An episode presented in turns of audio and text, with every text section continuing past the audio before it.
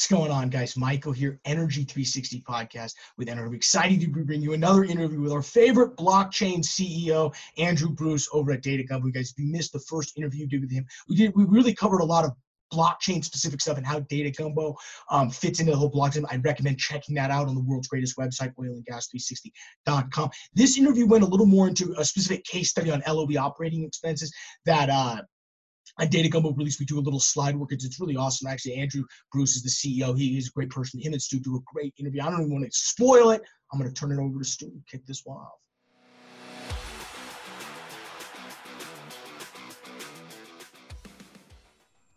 All right. Hey, good morning, Andrew. How are you today? I'm doing great. How are you? Oh, doing fantastic. You know, we were so thrilled to have Data Gumbo be a participant in the the oil and gas conference. Thank you very much for uh, stopping by and helping out. Well, thank you for the invite. We got a lot of uh, we got a lot of action from that. So I think you guys are doing a great job, and uh, thank you very much for including us. Oh, sounds fantastic! And I just want to let everybody know that you and I had a previous interview, and we really want everybody to go look at that one and uh, Andrew, I was kind of teasing because everybody just wants to curl up in the fetal position when they hear blockchain. And so if you could just kind of like give me a two second thing or a little bit about data gumbo, a little bit about blockchain, and then we're going to roll into this real time lease uh, operating expenses or LOE. So uh, if you don't mind giving us a little bit of background, that'd be fantastic. Okay, well, thanks for that. Um, yeah, Data Gumbo uh, actually coming up with our birthday on the 19th. We were four years uh, since we were incorporated.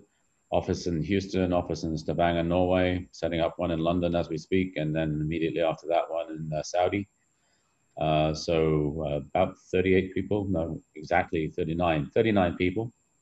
Um, started out as an IoT platform and got into blockchain to solve a specific problem much against everybody's will because we thought it was this bunch of baloney that had got nothing to do with anything real with industry. So it was kind of against everybody's wishes that we got involved in blockchain.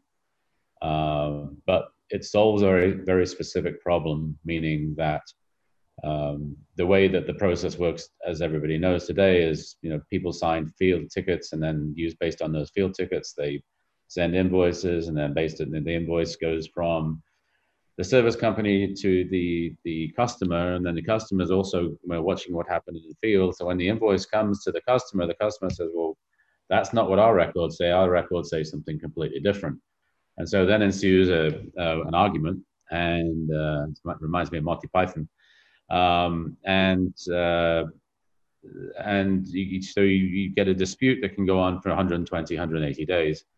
Uh, so what we're saying is, okay, let's combine our IoT platform so we can measure exactly what's happening in the field. We can use that to trigger terms of a smart contract, which is just a blockchain smart contract, and we can store the results in a blockchain. So now you've got an immutable record on both sides that neither one can change, but everybody can trust because you're measuring what actually happened in the field. You're not measuring two different versions of the truth. So uh, we use that to automate contract execution and change 180 day payment cycle into daily if you want. So, very boy, good. that helps cash flow. And uh, before, like you said on Monty Python, uh, that's one of my favorite movies. And when you see the guy stand there and say, "What's your favorite color?" Blue, no yellow, and he gets chunked off the uh, cliff. Off the that's bridge. Exactly what happens to a accounting department, Andrew, when they don't get money and they don't understand why. And you come in with a cash flow solution pretty cool. It's not it's not just cash flow, right? I mean, it's, cash flow from the service company side, but on the on the customer side, you've got transparency, right? So how much how much money am, am I spending on what, and am I only paying for performance which is actually delivered? So mm-hmm. it's uh, it's transactional certainty for both sides. So you're getting you're reducing the payment terms for the service company, so they get paid quicker um, and then for the for the, the customer, uh, they've got much more certainty, and that's actually going to playing right into the LOE story because if you've got if you've got transactional certainty at a granular level, then you can you can use that to provide transparency at the uh, at the LOE level. Well, a couple things, Andrew, uh, for our uh, listeners out there and our uh, audience. Uh, you may have some slides to show as well, but could you give us a definition of uh, LOE and let us know uh, what that is and how it can save folks?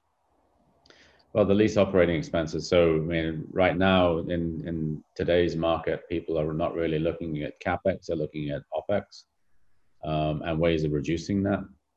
So, you know, the the operating expenses of wells is really what this is about, right? So, I mean, what are the expenses associated with uh, with a lease?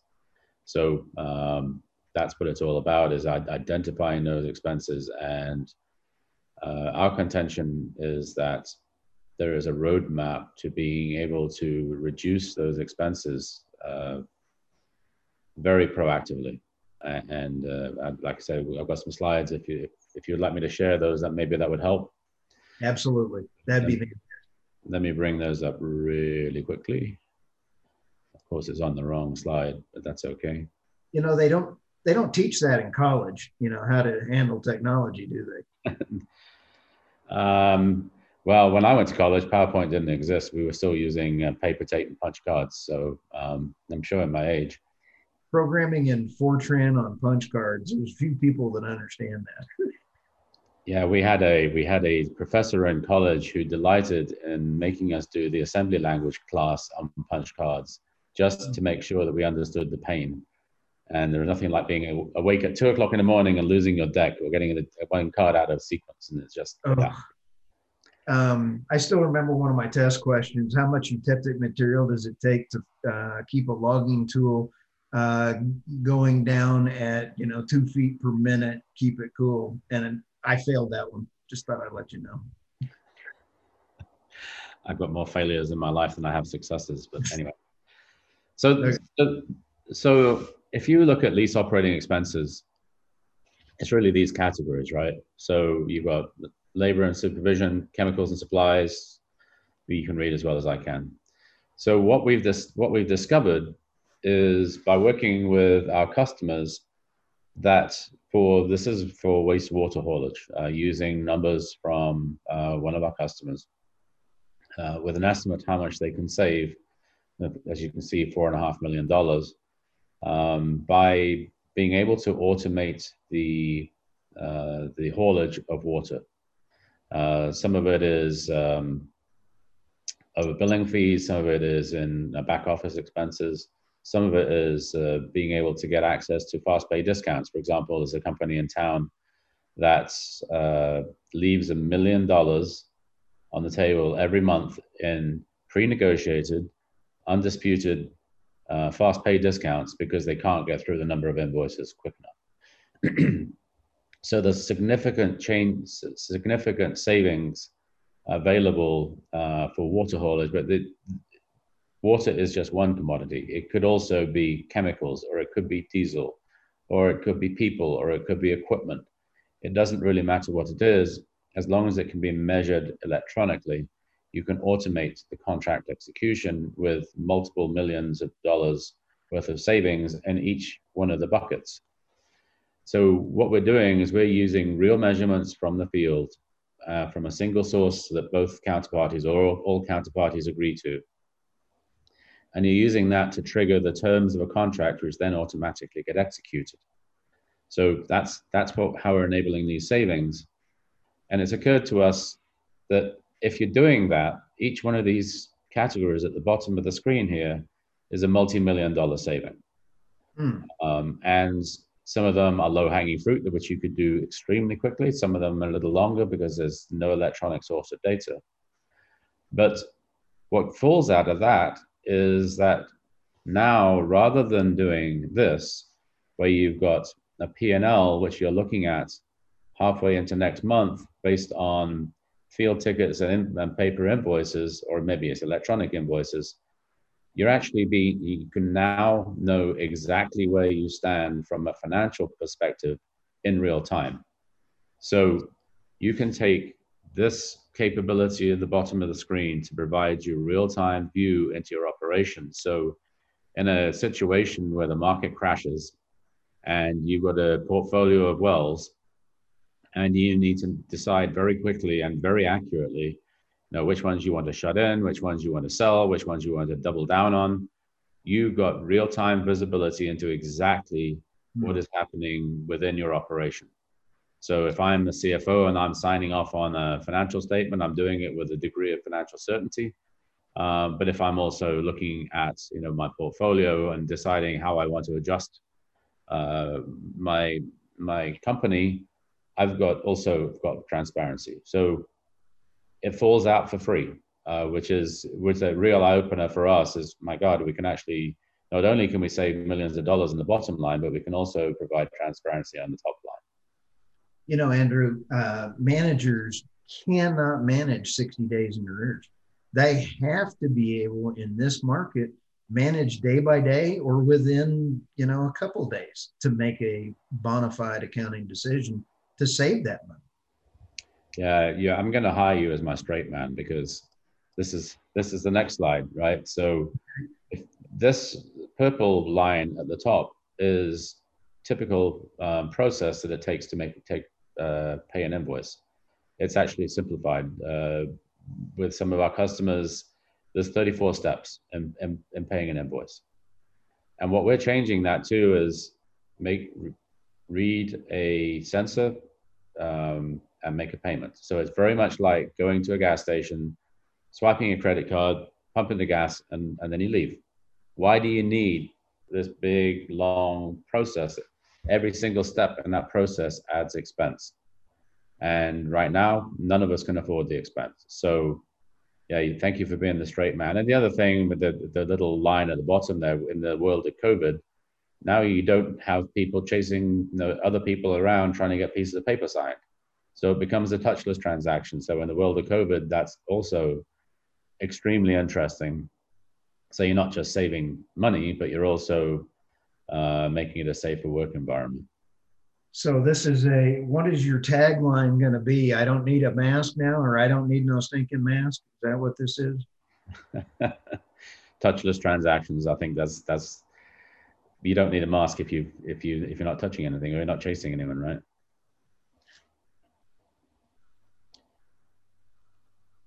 Oh, that's fantastic. You know, uh, I was uh, unfortunately or fortunately working with uh, several cell companies and putting in cell tower uh, radios and things. And not to mention any names, but it was horrible. You had one little tiny error, it turned it into 90 days. And another little error turned it into another 90 days. Cash flow was horrible working with cell companies. This is phenomenal. I wish I had this.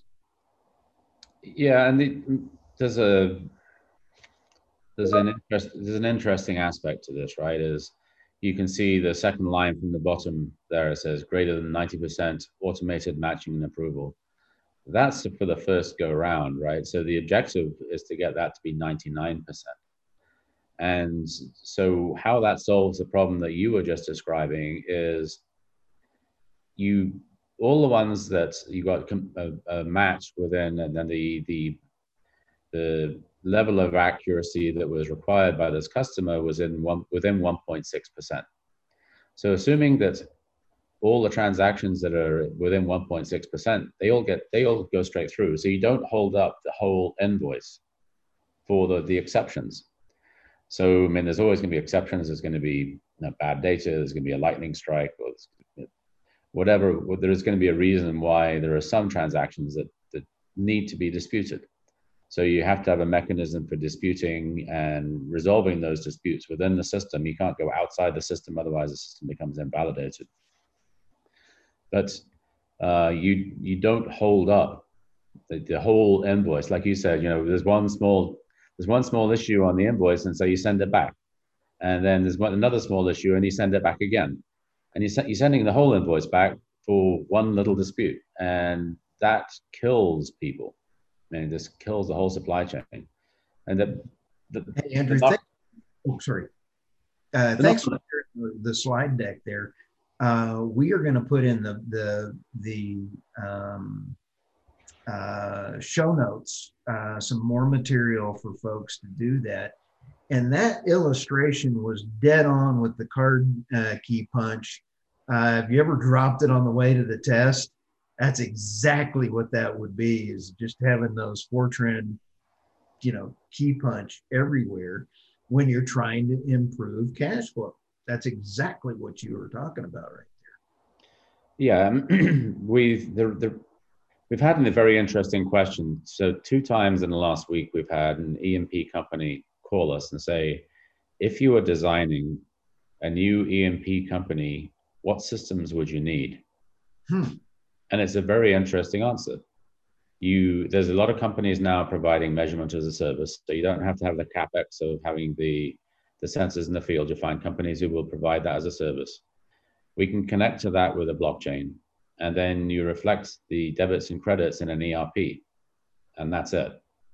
So all the other systems that you've got built in and all the infrastructure that we have in place, because of systems that are 20 or 30 years old, now become redundant.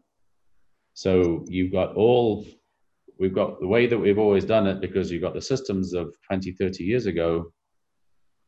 We don't, we, we don't have to have those anymore. So you, that completely changes um, how we negotiate contracts. So, for example, an oil company no longer has to buy. Well, first of all, they don't have to have the capex of putting the meters in the field, but then you don't have to buy chemicals based on a delivery of chemicals you buy, on on utilization.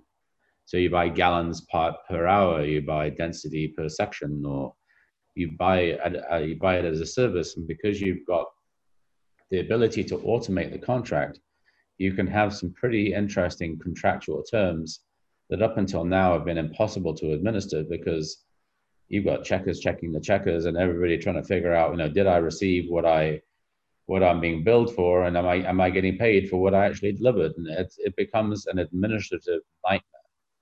Um, so but now, oh, sorry, Andrew. Uh, is this really turning into a in the E&P space uh, inventory or products uh, materials on demand? Is that yes. what I really understand? So you only pay for what you're using in a week as opposed to buying a six month supply? Absolutely. That's exactly where it's going. So if you think of Walmart, right? Walmart doesn't own the inventory on their shelves. You only, I mean, Kimberly Clark gets paid when you when you swipe your credit card for or um, checkout, right? So that's pretty much where it's going. Is these service companies are going to get, I mean, there's going to be whole new commercial models which which come out which are, which ultimately are good for the industry.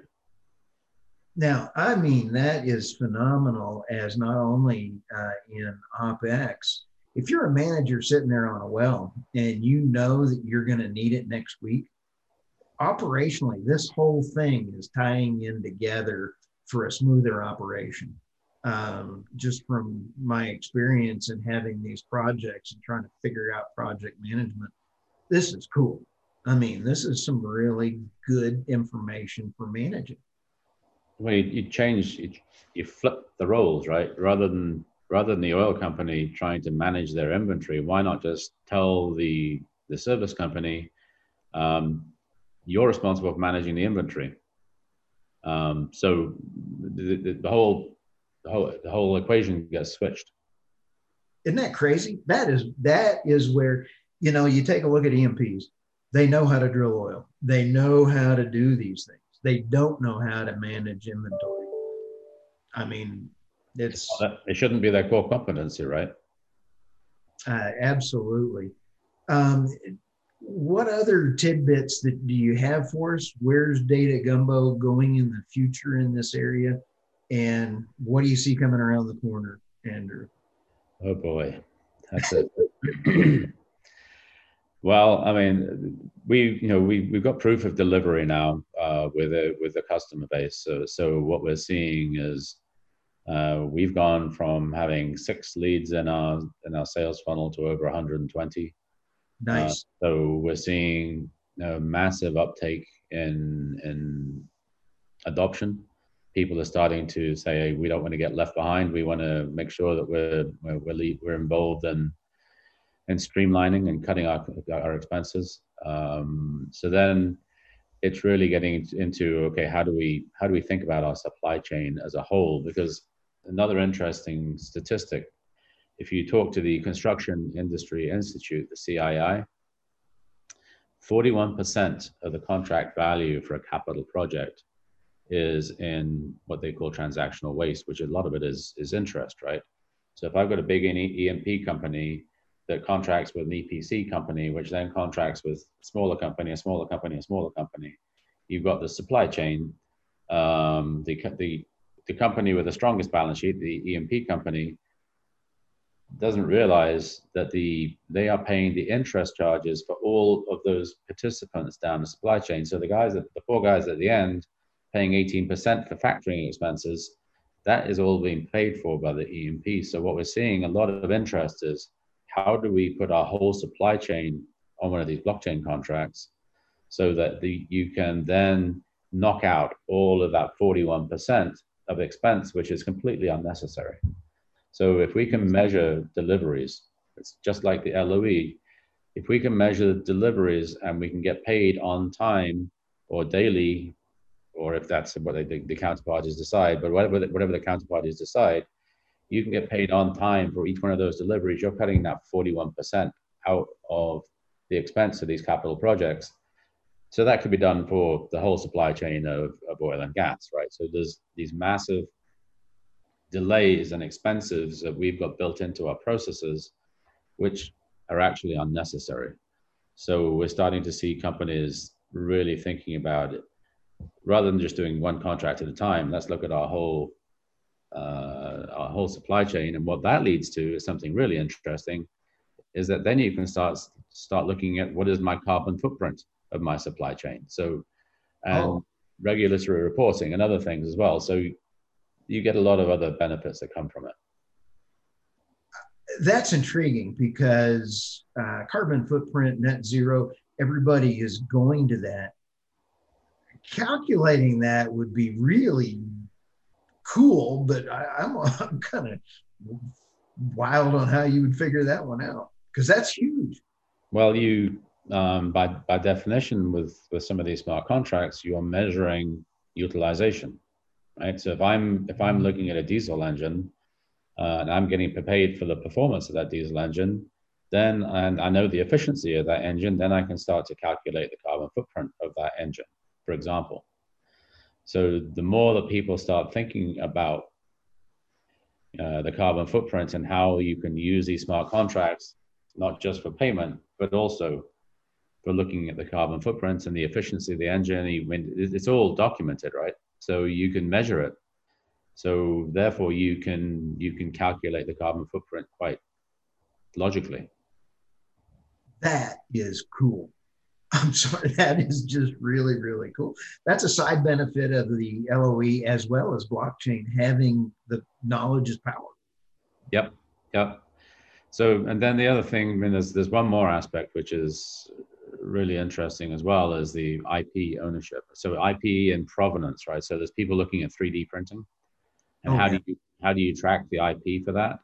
But then the other one is provenance of of material. So um, I bought this piece of pipe, which I think came from Germany, but it actually came from somewhere a little bit more dubious. And I, this is a true story.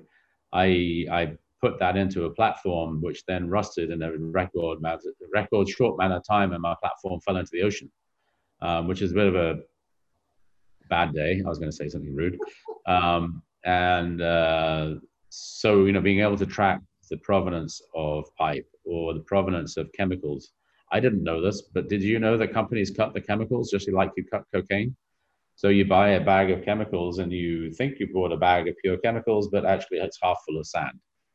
Um, and how do you, how do you track the provenance of of uh, of uh, anything? So that's that's another aspect that you can put on blockchain as well. Oh my goodness! See, I've only seen that in the movies where they cut the cocaine down and all that. I I would have never guessed cutting stuff down with sand. I guess yeah. I'm too personal. Yeah, I, I that's nor would I, but apparently it's done. You know, that's that's having a bad day, Andrew, when your rig falls into the ocean because you bought some bad steel. Um, yeah. yeah. That's a horrible story. Yeah, so I, th- I think to answer your question, you know, what where's where's all this going? It, it kind of goes back to what the statement I made earlier on is people are starting to understand that there's new contractual mechanisms that can be put in place. So you're starting to see companies templatizing their contracts so that they can standardize them. Um, so that you and there's there's there's legal companies who are starting to say, here's my legal contract and here's a smart contract that goes with this legal contract to implement the commercial intent. Mm-hmm. So you're starting to see people thinking about new ways of doing business and then providing templates um, that can be used and enforced across an organization so that there's a there's a there's a shipping company in town. I mean, when I say in town, I mean Houston. They negotiate 5,000 uh, voyages of shipping crude oil around the world every single year, and they've got 13 people to do that. So inevitably, there are mistakes made, and it's not anybody's fault. It's just human you know, frailty. Um, so what happens is they're negotiating each of the, these versions of these contracts in track changes in Word and emails. So they'll send a clause to their counterparts to negotiate and they go back and forth and back and forth, and then the contract gets signed. Okay, then the brown stuff hits the fan and something happens. Um, what version of the contract are we actually e- executing under? And we find out that we, we did a cut and paste with the previous contract because it's easier and quicker. The previous contract was going between Vancouver and Seattle, and this one's going to Libya. Um, so I, by definition, I need different insurance indemnities. I need different, uh, different, whole different clauses in my contract. So how do I automate that and make sure that the contract that I'm executing is a contract that I expect? How do I version that contract? Um, and then how do I how do I provide the ability to then execute that contract automatically? So I think that's where it's going to go. Is people are going to get more and more understanding about how to negotiate contracts uh, with the ability to then automatically execute them. So you've got you've got reduced liability on the contractual side, reduced expense on the contractual side, then you've got reduced expense um, on the actual execution, and you've got better trans, uh, transactional certainty um, when the actual operation, which gives you better financial transparency. Sorry, a whole bunch of ease there. You know, uh, Andrew, for our uh, last little uh, chit chat here, um, in Europe, uh, and they've got a lot of changes coming over from your kind of like MIFID two as it came over, and then we're looking at ESG, but we're really looking at the carbon footprint. BP is really uh, taking on and saying we're morphing into a uh, renewable kind of uh, um, uh, sort you know, uh, energy company, if you would. Um, as you have offices all over the place, it seems to me that this is really a worldwide story for uh, Data Gumbo because if you're out uh, talking about uh, enabling folks to define their carbon footprint, this is phenomenally huge. It is. It is. I mean, this is you have to think of this as a, on a global basis, right? I mean, if you're talking to an oil and gas company, by definition, you're a global company. Uh, right. So you have to be able to provide the infrastructure to to support that. So uh, I, if I'm talking to Equinor, I think they're operating in 132 different countries. So you have to be able to think about the the contractual structure um, and footprint of, of, a company like Equinor. I'm using Equinor because they're an investor in the company. It could equally be Aramco or anybody else or, or BP. Um, but you're right. You once again, if you start thinking about the whole supply chain, and if you think about the supply chain, what interest charges can we take out of it? What inefficiencies can we take out of it? And what rolls out of all of that is the carbon footprint. So that you can realistically and with a degree of certainty report on your carbon footprint so that um, from when you are a company like BP that's trying to transition, you're, you're not doing it based on estimates. You're, but you, and it's just like the financial certainty. You're providing a, a degree of certainty on your carbon footprint reporting. So because you're doing it based on the operations from the field that you're measuring. So it all comes down to the certainty that's derived from the measurement in the field. And that's that's the whole secret. Oh man, and thank that is really cool, uh, Andrew. Uh, we are going to have the information in the uh, show notes on this interview because uh, this story is so important for uh, carbon net zero and everything else. And uh, Andrew, we just really appreciate your participation and good um, relationship with the Oil and Gas 360 and EnerCom thank you very much for stopping by, Andrew. It was a great day. Well, thank you very much. Uh, I always enjoy these interviews. You never know what's going to come up next. Guys, I'm telling you, high level stuff there from Stu and Andrew. We really appreciate, Andrew, all of your time that you spent on both interviews. If you want to check out all of the previous Energy 360 podcasts, find the, this podcast feed on iTunes, Spotify, or YouTube. You can also find it at the world's greatest website, oilandgas360.com. Just find, just go to Energy 360 Expert with that, guys, we will see you on the next interview. Until then.